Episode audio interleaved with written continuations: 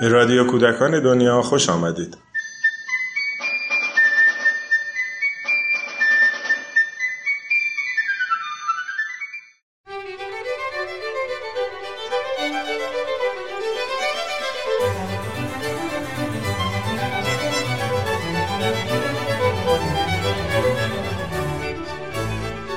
سلام.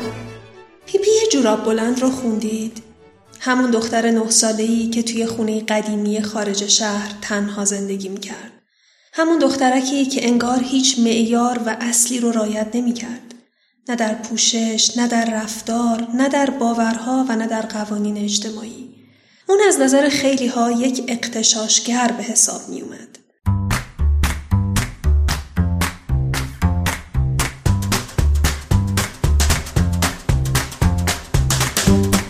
همین ویژگی‌ها باعث شد که تا سالها دستاندرکاران تعلیم و تربیت تو خیلی از کشورها روی خوشی به پی پی و داستانش نشون ندن.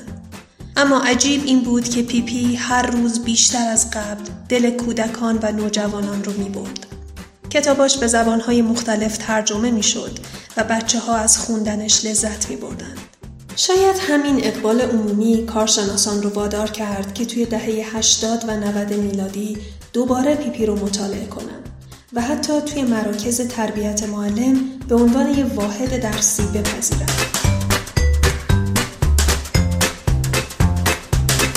پی پی جوراب بلند توی ایران هم سرنوشت مشابهی داشت.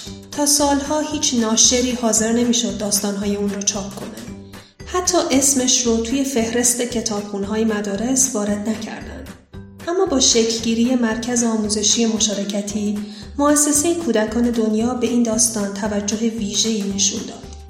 توی سالهای هشتاد و هفت و هشتاد و هشت گروه معلمان و مربیان تو جلسه‌های مختلف داستان رو بازخوانی و راجع بهش گفتگو کردند.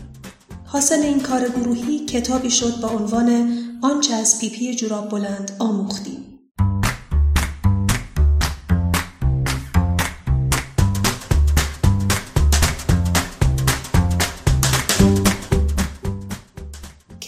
آنچه از پی پی جوراب بلند آموختیم در سال هزار و سیصد و نود و چهار توسط انتشارات کارگاه کودک منتشر شد.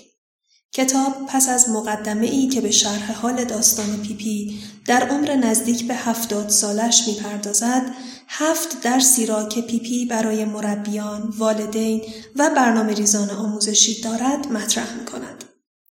هر کدام از درس‌ها بر اساس یکی از داستان‌های کتاب پی پی جوراب بلند تنظیم شده است.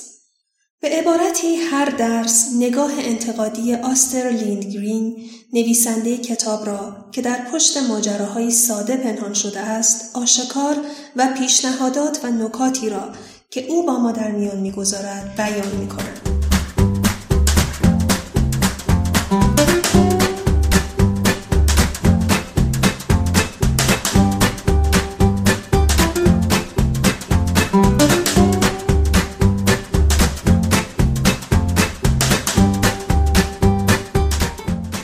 مثال درس سوم با نام کمک کنیم تا کودکان تماشاچی نباشند با الهام از داستان پی پی به سیرک می رود نوشته شده است.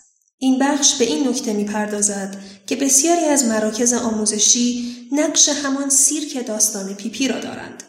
آنها چنان اسیر برنامه های از پیش تعیین شده خود هستند که هیچ توجهی به نیازها، علایق و توانایی های کودکان نمی کنند.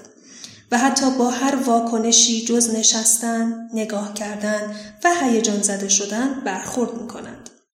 البته پی پی خودش را در هیچ کدام از این الگوها قرار نمی‌دهد و همین رفتار او حکم درس‌هایی را برای همراهان کودکان دارد.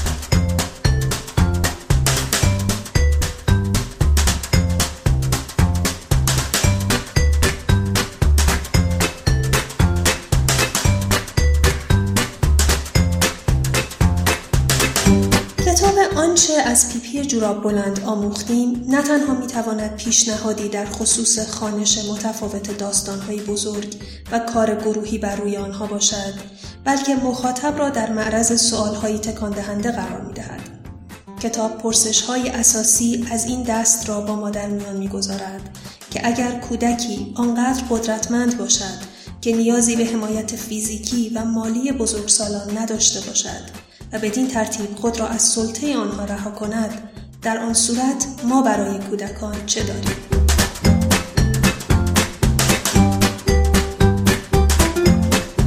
برای تهیه این کتاب میتونید با مؤسسه پژوهشی کودکان دنیا تماس بگیرید.